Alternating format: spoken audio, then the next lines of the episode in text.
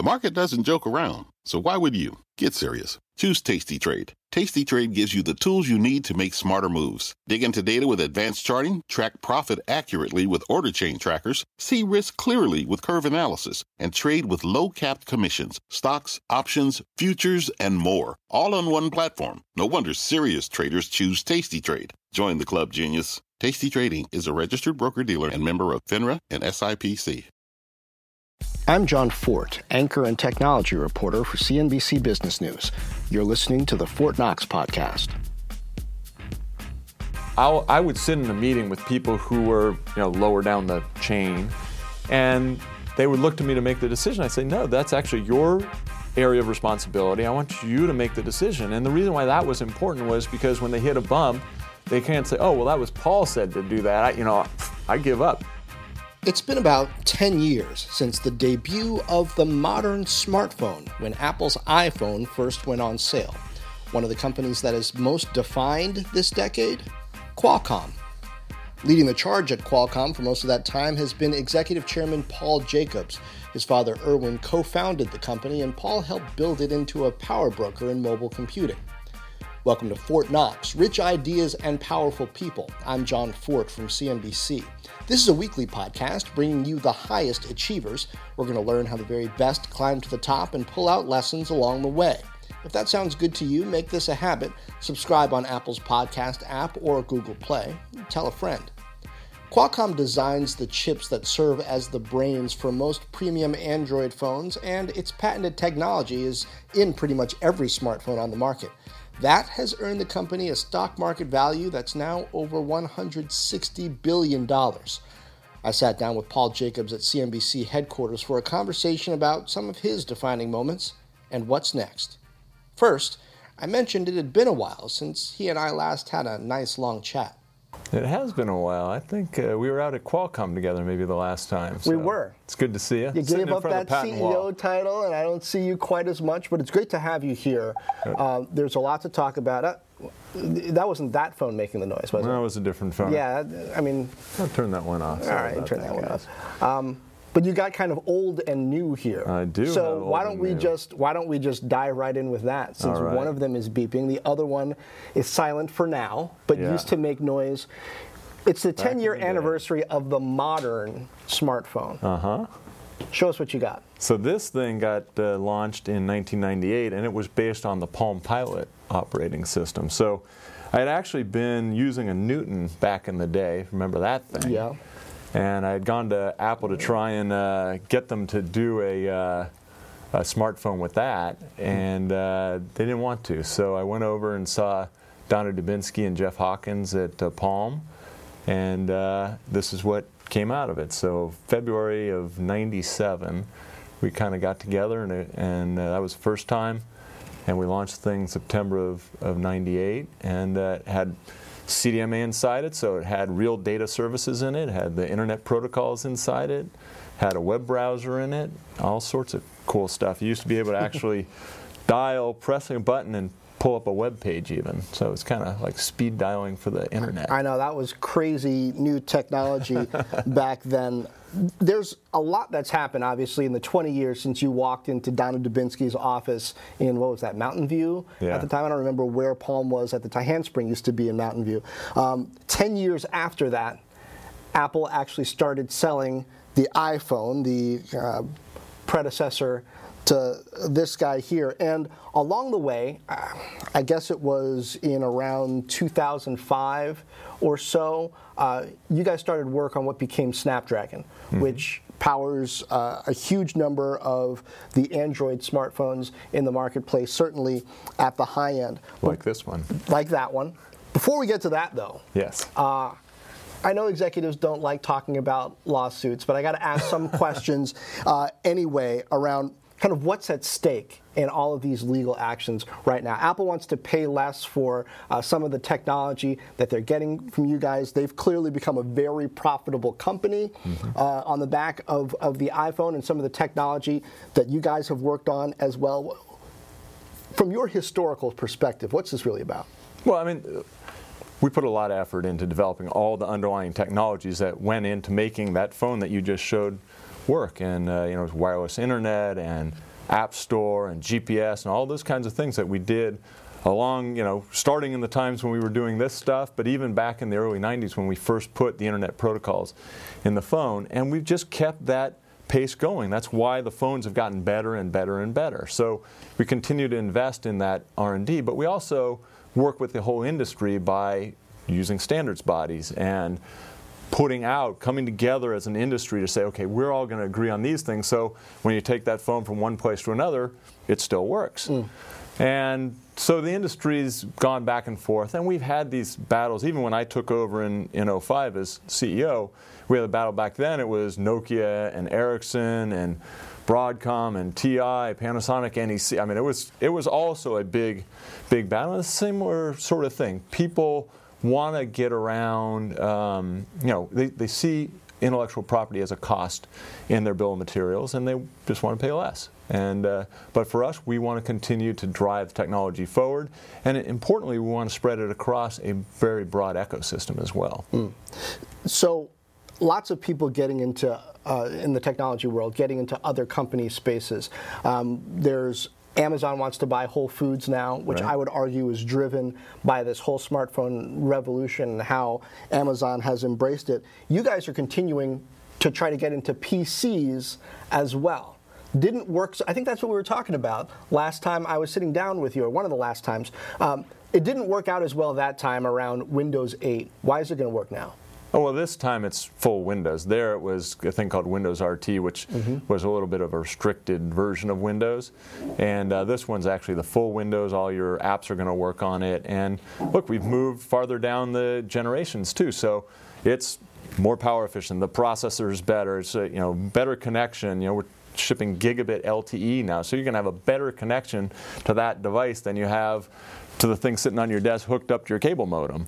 So I mean, it's pretty amazing the stuff that's happened, and, and I think you know that just full compatibility. I think that's going to be a big issue, and, and we didn't have that in the past.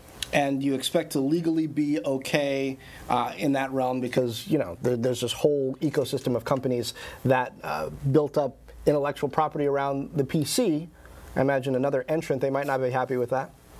Yeah, I mean, look, we'll see how all these things play out. I mean, we definitely feel confident about our positions, but uh, we'll see what happens. And and there's, you know, there are different companies taking different positions at different times around intellectual property. So. Mm-hmm. It's a little tough to get away with inconsistency as well. that, that doesn't stop anybody from trying. So, Amazon doesn't. Whole Foods. Yeah. Were you surprised? Uh, you know, you'd already seen Amazon sort of moving towards more mortar. Yeah. You know, and it's actually funny because I was talking to my uh, guy who used to run marketing with me a long time ago, and we had been sitting in one of these conferences when they were back then when they were debating clicks and mortar, bricks and mortar, and this kind of things. And we're like, oh, we think clicks and mortar, that's going to happen. And now it took a little while, but now I think that is what it's going to be. And, and I think that's kind of the, the way that they're moving. They're saying, hey, we can take all of this convenience that you have out of, uh, you know, online ordering or on-device ordering, and now we're going to make it so that you can go in and see things, you can pick it up. I, you know, I mean, we don't know the full strategy, but one can guess the the kinds of things that they'll do with that. So I think it's exciting. I think you know it'll push more disruption, it'll push more innovation. That's you know that's always good for consumers. Companies like Qualcomm have to make some technological bets well in advance. You had to make some bets around what became Snapdragon before the iPhone was out and Android as we know it today had become popularized.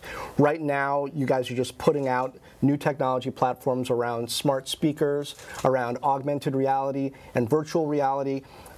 When we look at things like Amazon Whole Foods, and who knows how that's going to turn out, what kinds of bets does a Qualcomm make in a world where you imagine e-commerce retailers owning grocery stores? Well, I mean, we made a lot of those bets early on because we put the GPS capabilities in the phone. We put all these di- different kinds of technologies for you to interact in the local area in the phone. I think that's going to be a very interesting thing in the context of a an actual store. Like, how electronic is that store?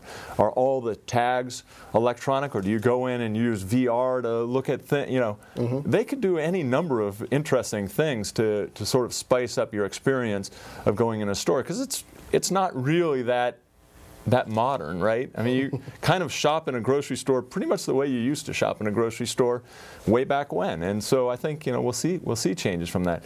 The difference comes at the register largely now, where you can wave your phone, whether it's a Samsung phone or an iPhone, Samsung Pay, Apple Pay. Yeah. You know, particularly at Whole Foods, that's a way uh, that you can pay. Do you expect payment technologies to drive a lot of these changes? Are you guys investing there? Well, so there's a lot of technology in NXP, for example, yeah. around these kinds of things. So, yeah, for cards and the chip cards and all these things, we do that. For all the near field communications, we do those kinds of technologies as well. Um, the question is really going to be how the consumer adopts. And the consumers have adopted relatively slowly on all these sort of payment technologies, and people have been at it for a long time. I just think it's one of those technology adoption things. It'll go slowly, and then all of a sudden it'll take off, and people will call it an overnight success that really took 10, 15 years to happen. Now, Paul, I always find people like you fascinating because you're kind of second generation with this company. Your dad, Irwin Jacobs, was one of the founders of Qualcomm. But a lot of times, I think when people hear, oh, you know, his dad was a founder of Qualcomm, they picture you as like a toddler under the desk of the. But you were like 23 years old when yeah, Qualcomm was founded. Yeah, right? I was. Like I was already in. Yeah, I was already in college, and so yeah, I. I was actually in grad school even at yeah. that point at UC Berkeley. So I was already a practicing electrical engineer, and I had also worked in all of his you know previous company, and every summer I had done engineering too. So I was actually a pretty experienced engineer by the time he started Qualcomm. What was it like growing up with sort of this entrepreneurial professor and that influence on you? Because you got siblings. I think you're the one engineer right. of your siblings, right? right? Uh, you're also the oldest?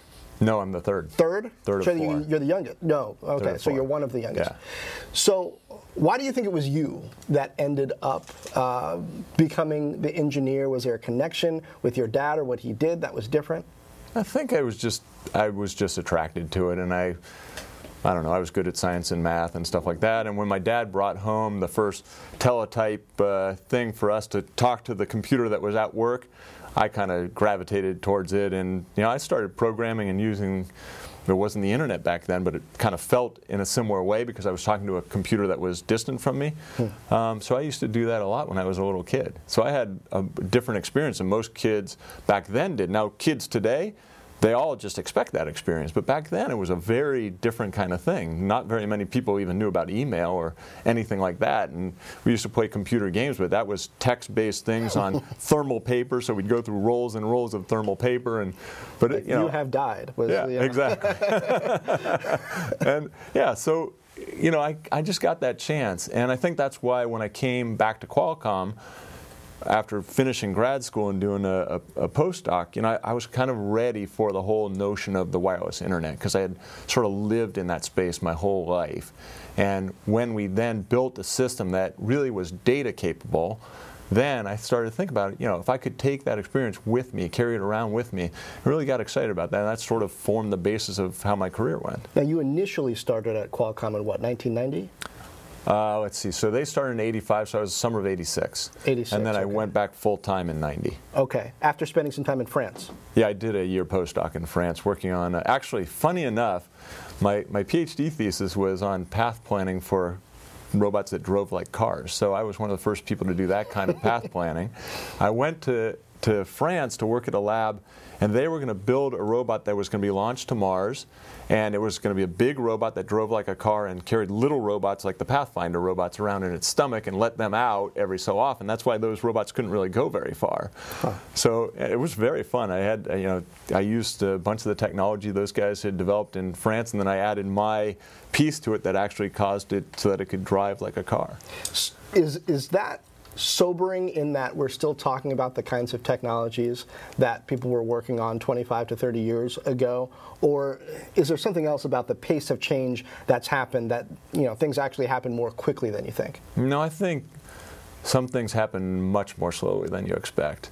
And then they take off. They sort of hit the critical mass, and then they go very fast. But it is that exponential thing where things feel slow, slow, slow, slow, slow, whoop, something happen very quickly. And, and I think that's true of a lot of technologies. And so the fact that we're now really into autonomous vehicles and driving cars, I mean, when I did it was very early days and it was really I would say fairly rudimentary stuff, not like what's happening right now.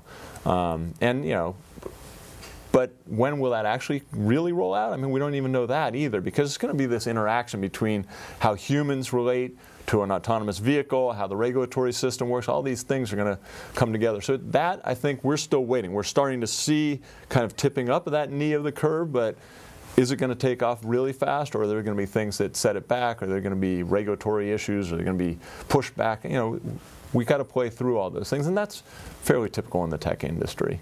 Now, 1990, uh, the internet wasn't the consumer internet wasn't even a thing. Uh, cell phones were barely a thing at all. I mean, that's still pretty close to Wall Street days. Yeah, Gordon Gekko on the yeah. beach with the. Big I mean, old. that thing was freaking this thing Star Trek small communicator. This yeah. thing looks small uh, compared to you know the the luggables that people were holding to their heads back then. So, how did Qualcomm evolve from what it was in the 80s and 90s into this cell phone and eventually smartphone player because I mean Nokia, Ericsson, uh, Motorola were ruling the roost then. Yeah, well, I mean those guys didn't believe enough in data. And we did. And we built a system that could carry data well. And there were people at the company who had been involved in ARPANET and all these packet switching networks before the, the internet came about. And so we had the technical capability, and then my group, I was doing the speech compression algorithm when I came back. And so all these people in the company were building like bigger and bigger pipes to put the data over. And my group was really the one group in the company that was building the applications. Hmm. You know, the voice was the application. Nobody thought of it that way because they were used to a traditional telephone network. But we were really doing voice that way. And so then Why? we said Why were you guys thinking like that when everybody else was thinking differently? Because they we went digital. I mean, we went to this very high capacity digital network and we realized, okay, we can get a lot of calls on it, but we can also put internet. And like I said, people had been working on the internet and email, and we had Eudora email and all this. So we, we were into that stuff really, really early on. Do you think you were mostly into it because you guys were happened to be inventing in that arena? So you kind of were eating your own dog food, or was there something else about the, the people who you got on board and, and the focus that you had on, I don't know, a certain set of technologies where you could just see around the corner a little better than the others? I think in my case, it was because I was building the speech coder for the system and I knew the system as a data pipe. And so to me, I thought about it that way. And so then when it came to put GPS on the phone, when it came to put the software downloading stuff onto the phone, you know, all these different things that we later put onto the phone, they were sort of just natural things. And I re- actually, what was kind of cool was I was at a, a, conference one and I was showing this off, and a guy came up to me, and this thing doesn't even have grayscale. I mean, this is like a real, it's dot matrix screen, but that's about it. Uh, you write on the bottom with graffiti. Yeah. That's what I, they called the exactly. kind of not quite real alphabet that you had to write in. Exactly. I was, I was pretty fast in graffiti. I, I was good at it too. Yeah. Anyway, so this guy comes up and he shows me video running on this thing video. Hmm. And it was kind of crufty, and you kind of squinted a little, and it looked okay. But when that really hit, and you're like, okay, that really is going to happen. Multimedia is going to happen. And I used to show charts with the phone in the center. It used to be a feature phone, not a smartphone. And all these different kinds of things that were going to get embedded into the phone, which is exactly what happened. All these other products just became a feature of the phone. And I think it was just seeing all these bits and just kind of taking the next logical step and saying, okay, well, if that's true, and I can get a little bit more data, then what else could be true? And, and in fact, when we showed off the first demonstration of our real high speed internet technology, was called HDR for high data rate at the time. Uh, we actually showed it off with video, and I remember getting up and giving the speech there, same show that we introduced this, and I said, That's not TV. That is video streaming over the internet wirelessly to a wireless device. And it was like, I don't know, we just saw that earlier on. What is it now that most companies maybe don't believe in that Qualcomm does? Or how do you keep from being in the other group going forward, where you think the old stuff that you dominated in is what's going to be the future. Meanwhile, there's some other company that's going to be the next Qualcomm that's going to end up eating your lunch. Yeah, I mean, I, so my saying was always, if somebody's going to eat my lunch, I want it to be me. right. right. So, and and we did that. You know, when we went, when I took over the company, we were known for CDMA, a very certain version of CDMA. Mm-hmm. And one of the first things and it was I did CDMA was, versus GSM right, wireless. Right. Standard. And then they, then GSM was going to WCDMA. Mm-hmm. But what we did when I first took over, we went and bought a company that did basically the, the technology that underlies LTE. Because we figured out that was the way the industry wanted to eat our lunch, and we said, "Hey, we're going to be ahead of this one." and we did. We ended up being very, you know, very well positioned in, in LTE. And similar things going on in um, in 5G. You know, people are going to millimeter wave, and they have all these ideas about you know how you're going to bounce signals around and all all this stuff. And, and I think we have some very good ideas there that, that other people aren't thinking about, which I'm not going to tell you about right now. But you're not. Come on, not that I would understand good. it anyway. it's going to be good. You're going to have like very low latency, lots of bandwidth to your, to your devices, and you know, mission critical applications, super low power applications, all these things because what we see is now once we put all the R&D to put the functionality into this device, now that functionality can cheaply go out into all those other devices that we embedded in it and make a purpose-built device more more capable. What about all these crazy companies like Comcast who think they're going to build the equivalent of a wide area wireless network out of a bunch of Wi-Fi base stations, of which they have many, and then kind of fill in the gaps with MVNO agreements, agreements with uh, existing wireless carriers to sort of wholesale uh, their networks. So I mean, a lo- well, a lot of the phones now will do Wi-Fi calling also. Mm-hmm. But the other thing that we've done is we've taken the cellular technologies and we put them in the unlicensed bands as well, and they interoperate well with Wi-Fi in those bands also. But they're much more capable. They can go farther distances, better data rates, you know, more reliability, all sorts of services that you can put over them. So I think that's what's going to be quite interesting. We're getting a lot of a- actual interest in that for what for industrial Internet of Things that people want to have a high reliability network. They want to be able to control it in their in their space. It's spectrum that's unlicensed, so they don't have to go out and get a license for it. And then they can know that when they're hooking up their industrial equipment or their medical equipment or whatever thing whatever their application is, that's going to work. And so I think, yeah, I mean, Wi-Fi is already you know, carries a lot of data off of a smartphone, carries some voice off of a smartphone. I don't think that's necessarily the threat. The question is, can those companies can they actually roll out a real nationwide network that's got the kind of ubiquity and reliability? Do they have the same set of retail storefronts to you know service the customers? Because that's always a big thing. And you know okay so maybe there's going to be a new entrant into this into the space. But the but the cellular operators the existing cellular operators already get that. I mean if you look at uh, some of the operators networks they're mostly small cells already so they've already made that that right. transition tell me about the uh, origin story for what's become Snapdragon. It yeah. seems like a bit of a leap that this kind of high minded wireless technology company yeah. ends up becoming, uh, forgive me, the Intel of the smartphone era, right? Um, you get this architectural license to ARM's designs. You start building your own chip. Like, was that that must have been a crazy idea at the time when you guys first decided to do it. That's different from building a phone or or making a watch or that that's a, a huge potential mistake if it goes wrong. Well, not really, because you know we were working with ARM at the time, uh-huh. so we do you know we have the instruction set. There's all the whole tool chain, all that stuff is there because ARM's already started to build an ecosystem around that. And what we said was we wanted to build a processor that was really tailored towards low power and the kinds of functionality that we wanted in a phone. And we weren't necessarily seeing that ARM themselves was doing exactly that because they were really trying to service a lot of different markets. And we said, hey, this smartphone thing, that's going to be huge. We're going to go at that. We're going to put all of our effort behind it. And that's why we decided we wanted to build something that was purpose built for us.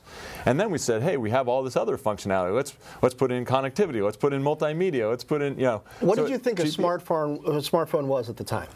I always believed the smartphone was going to be the thing. Like I said, I used to show a picture of a feature phone with all these other devices coming into it, and then, you know, look, I believed it was a big screen, right? And uh, you know, this had a you know, it had a stylus on it, but it had a touch screen on it. right. You know, so I believed in it. Now I, I still like having the keys. Was this sort of your prototypical smartphone at the time, like in your head at the time when you were thinking of the sort of chip that Qualcomm wanted to make? Well, I, like I said, I had been using the Newton, so I was used to doing handwriting recognition and stuff like that already, and I was taking my notes on that and things like that. So, yeah, I, I thought of the fact that that kind of a device being connected would be such a radically better experience.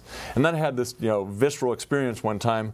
It's a story I've told a few times, but I took this to uh, Hawaii with me on vacation at the end of the year, and uh, I think it was the end of the year in '98 and uh, somebody had just turned on the, the data capabilities and I was sitting on the beach in Maui and we wanted to have sushi and I just typed Maui sushi on the AltaVista search engine well I didn't type I guess I wrote it in graffiti on the AltaVista search engine if you remember that one and it oh, yeah. told me the best place to go to have sushi and I'm like okay that's the world is different. I mean, I, I thought it, but I felt it so viscerally when that happened because I realized the connected thing gave you access to everything around you in the world. Huh. And so then it was just, we just pushed so hard. And then, you know, when it came to buying a company called Snaptrack for the GPS capabilities in the phone, because we wanted to integrate that and have location services.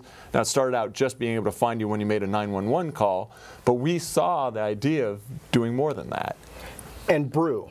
And Brew was a whole. So the way Brew came about was when we had the feature phones.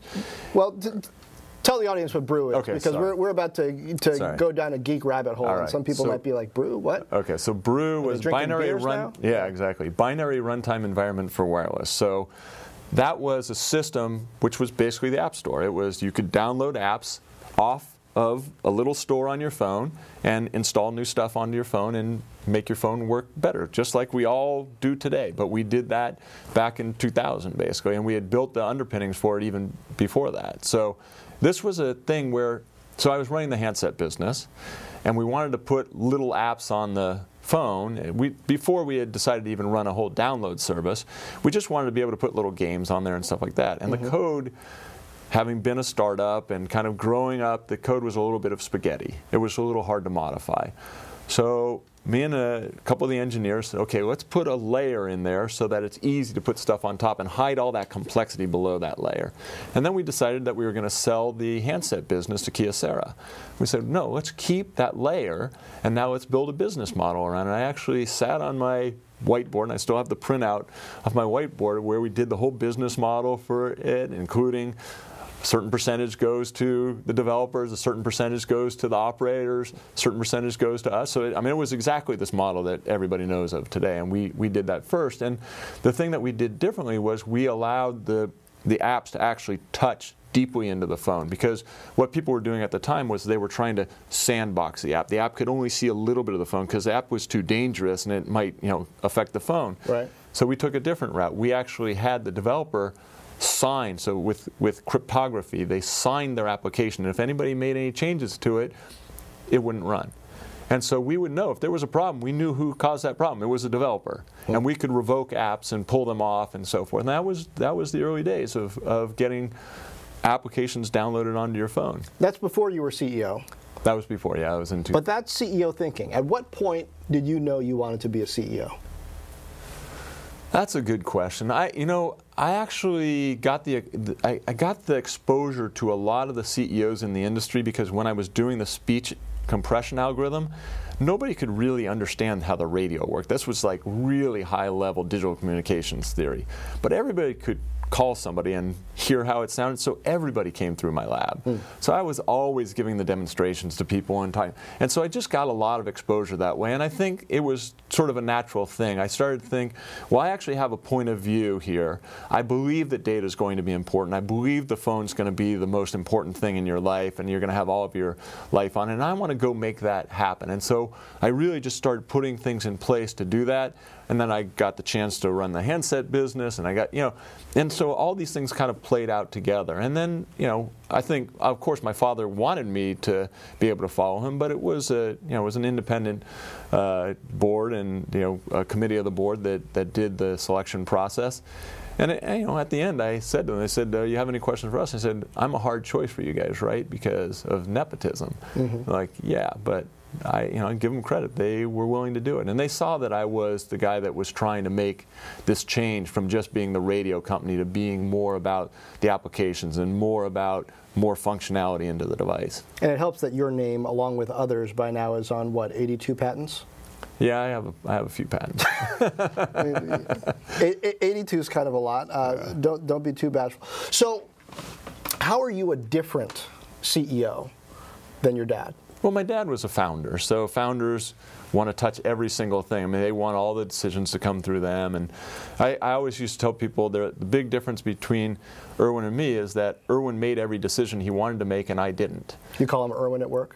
Yeah, and I, I mean, it just depends. You know, I'd say dad okay, or Irwin. It, yeah, but. Um, but what I mean to say by that was that I'll, I would sit in a meeting with people who were, you know, lower down the chain, and they would look to me to make the decision. I'd say, no, that's actually your area of responsibility. I want you to make the decision. And the reason why that was important was because when they hit a bump, they can't say, "Oh, well, that was Paul said to do that." I, you know, I give up. No, no, you made that decision. You go figure out how to how to fix it. And of course, they're closer to it, so they probably will come up with a with a good idea. And when they need some help, then they would come to me. And so I think that was a very fundamental difference between the two of us.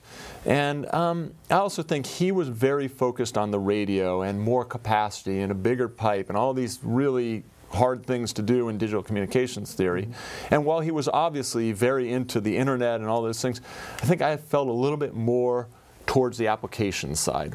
What were we going to run on top of that platform? And so I think that that was another another thing that changed. Was he always on board with the smartphone thing, with the vision? I think, yeah, I think so. He was. He always believed in it too. He wasn't one of the people who was a naysayer. We we had another founder who was definitely a naysayer and wrote an article right before 3G launch saying how, oh, you don't really need much data on your device because who, what are you going to do with it? You just want to make phone calls. So. Fortunately, that, that point of view did not rule the day. Is this Internet of Things concept overblown?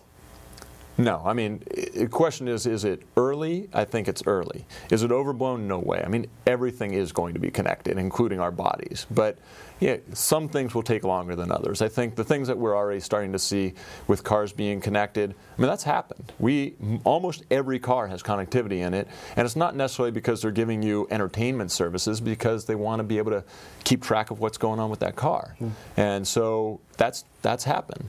Um, you know, healthcare, which we started a long time ago, has been slower. I will admit that has taken a little longer. We just did this tricorder X prize, $20 million into that, a $10 million prize. And the people got pretty close to building a thing like a Star Trek tricorder that could diagnose diseases. But now we'll see how long does that actually take to get into the field. Hmm. And, you know, so I don't know. Are you wearing a smartwatch? I, I was wearing our own smartwatch for a while, but that didn't pan out. So I'm not wearing so. one either. Yeah. Why aren't we wearing smartwatches?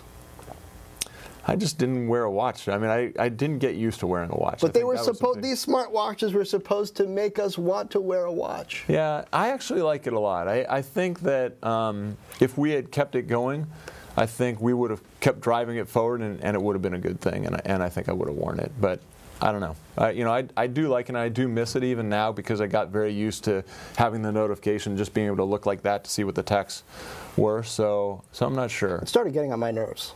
Yeah, the, because it buzzed too much, and the notifications sort of got to yeah. The main thing that started getting on my nerves, though, was the inaccurate heart rate monitoring. Yeah. You know, I, would be wearing the Apple Watch. I'll just call them out. I'd be wearing the Apple Watch. The heart rate monitoring, for ever, whatever reason, would be off. It would be counting like every other beat. So I'd be going at 140 beats per minute, and it would show me 70. And that's just that's worse than not wearing it at all. To being told, "Oh, you're having a nice stroll." No, I'm working here, and so I just I'll, i feel better not wearing it. Yeah, no, I think that's right. I think if you're going to promise a certain functionality to the consumer, you ought to deliver that functionality. And and I agree with you. Heart rate was was a thing. We actually didn't have it on our the smartwatch that we did at first, and I do agree with you. I mean, it needs to be right. And and the cool thing is when it gets right, we're going to actually be able to figure out more things because people look at heart rate variability and they can diagnose all sorts of conditions. And, and as we get more personalized medicine, I think the fact that you'll have real time feedback, that will be better too. And you're going to have a sense of, I, I, I, do believe sometime out in the future, I'm not predicting exactly when, I think people actually will be willing to put more hardware inside of them even hmm. to do monitoring. I mean, I have a buddy who has a pacemaker. I look at him, he's got a guardian angel looking over his shoulder because if something happens with his heart, it's going to restart his heart. So, and, and those things work better when they're connected because when something starts to go wrong, the, the pacemaker can tell the doctor, hey, call the patient and tell them to come in instead of the patient going, oh, it's not that bad. I, you know, I'm not going to come in. You know, so I think that actually may happen in the not too distant future that you will have technology inside you and, and but it's more kind of the security software problem, isn't it? It's one thing if you've got something inside of you because of risk of death. Fear of death. Yes. It's another thing choosing to have something inside of you because somebody has promised you a better life. What does it take, you think, to kind of flip the switch on, on motivation from fear of death to desire for a better life? I, think it's going to be all, you know, it's going to be the classic adopt, adoption cycle. So there will be people at the early part of the adoption cycle who say, hey, I want the quantified self and I want to know all this information about myself. And of course, they'll be the earliest of, of early adopters. And then I think people with chronic conditions, they'll be interested in it too, because if I can have continuous glucose monitoring and I'm a diabetic, and then that allows me then to run my pump, and I mean, that for sure is a benefit.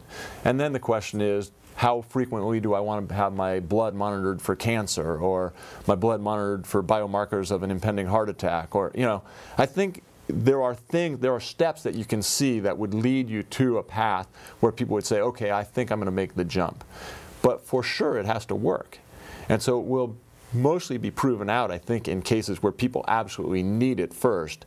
And then the people who don't absolutely need it will say, okay, well, it works here, then maybe I'll take it. Talk to me about America, the United States. You can look at it from the perspective of competitiveness, from uh, technological advancement, education, whatever. Is there anything that keeps you up at night where you think, hey, this is a particular area where policy wise, hey, the citizens of this country really need to focus on it? Well, uh, look, immigration is a big deal. This country was founded on the American dream and the melting pot. And we bought, brought the best and brightest of the world to the United States where they felt free to create new ideas and new businesses. And to the extent that we slow that, that we tell people they shouldn't come here, I think that's a problem for the country. I, I, really think that we ought to have as wide open of doors to the best and brightest as we can. Hmm. And you're not going to always know the best and brightest, so you got to you're going to take a little risk around that, that as well. Now, of course, people are fearful of things. There's a lot of stuff going on in the world today that, that gives people pause. And so I understand that there is a balancing act there. But we should say, okay, when somebody comes and they're able to come into, say, our best universities, because we still have the best universities in the world, why do we send them back home to create critical mass somewhere else and you know, we like to think that we do all the innovation, but it's not true anymore because we've trained enough people, we've sent them to other places, they've created critical mass in other parts of the world, and now they're innovating very, very rapidly too. Yeah, I wanted to ask you: Do you think uh, France's enticement for climate scientists to go work there is is going to work? I mean, you did postdoc in France; yeah. uh, it was pretty nice back then, right? Yeah. Well, uh, it's uh, it'll be interesting to see whether that works. I mean, I think I think it is very smart for countries to try and build a critical mass in areas. We found that ourselves when we did our like offsite offices out of San Diego when you just made them a job shop, that wasn't really good. You didn't create a cohesion there. But when you said this area is going to be known, or this place is going to be known for this particular area, that really worked well. So I think if countries can get reputations as being the place where you have critical mass of people in a certain area, then yeah, I think it can work. And so they really follow that up with, you know, incentives and the right policies and the right spaces, and they can get people to work together. Uh, yeah, it can work. I think that can work. If you were in your late teens today, ambitious, the world is your oyster, what area of engineering would you be focused on? Uh, so I have a son who's getting ready to go to UC Berkeley, and he's going to go into electrical engineering and computer science. But what we've done there is we've built a sort is of. Is that what you would do? Uh, yeah, I would. I would tell him what I would tell him. What, but what I was going to say is that when he goes there as electrical engineering, computer science, I look at that as just a foundational level that he should learn, and then he can specialize into other areas. And so we've actually built an institute there in a building there where they there are design studios and kids come together from all different areas and they they collaborate on projects. And that's really why I was excited about him going to Berkeley because he's going to get to work with people out of biology and chemistry. I mean, CRISPR was done at Berkeley, for example. So there's the whole bioengineering thing is really hot there, and of and course you went to Berkeley all the way through, right? I did. Bachelor's on up through your doctorate. I did. So I'm, I'm a big uh, Cal. Go Bears. But uh, anyway, so yeah, so I'm happy he's going there. Of course, my middle son went to MIT, so my dad won that one. right. Your dad went to MIT and, and taught there. And you're you're involved in MIT right. also. Right. Yeah. So I'm I'm going from here. Uh, there's a advisory council that's uh, coming up. So I'm going there dinner tomorrow night, and then. Uh, next on Wednesday we'll have the uh, the council. And it's always an interesting group of people from around the world who come together and just say, "Hey, here are the here are the things that, that we think you ought to be working on." What do you La- tell them to do? Well, last time they we, we went around the table last time saying, "What's what's your moonshot?" And I said, "Hey." Let's try and build a computer that's as power efficient as this because this thing is a really powerful computer and it like runs on bananas you know i mean it runs on food it doesn't use a lot of power it's like 25 watts so let's go see whether we can do stuff like that because if we're going to have this Internet of Things with sensors all around us, sensing things and communicating.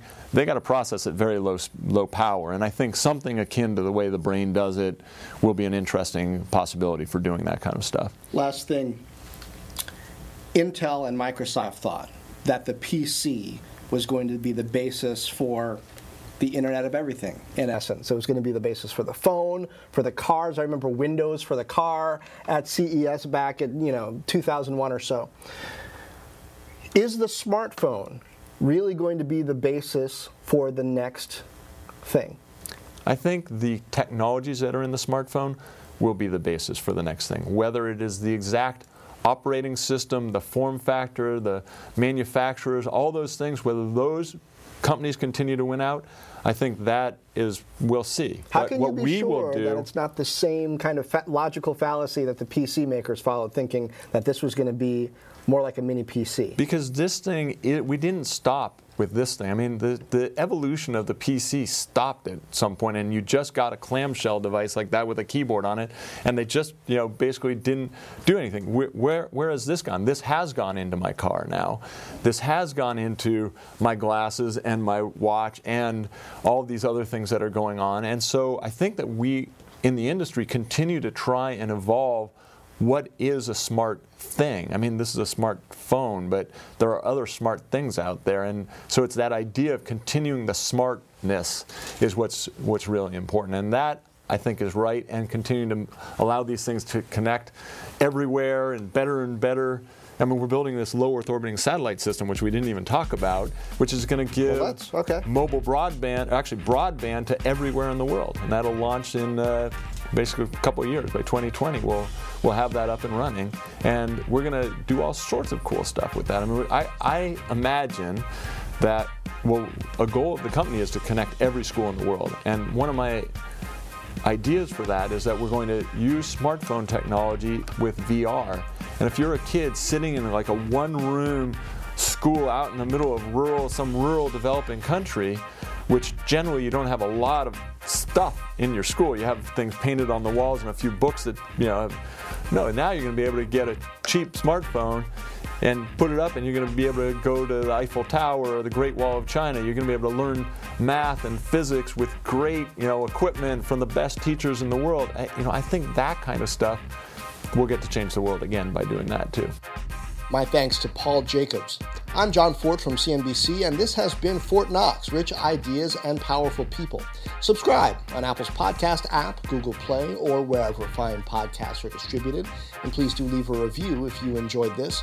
Also, check out Fortt Knox Live on Facebook, Twitter, Periscope, YouTube. I'm taking your comments and questions usually Wednesdays at 2 p.m. Eastern.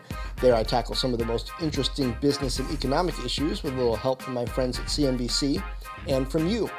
Meanwhile, share this, tell a friend, drop me a note on Facebook, Twitter, YouTube, or forttknox.com. That's F O R T T K N O X.com.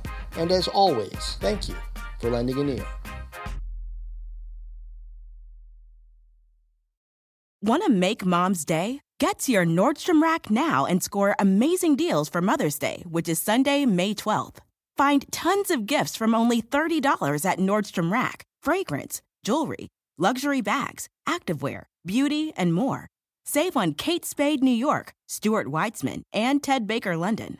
Great brands, great prices. So shop your Nordstrom Rack store today and treat mom to the good stuff from just $30.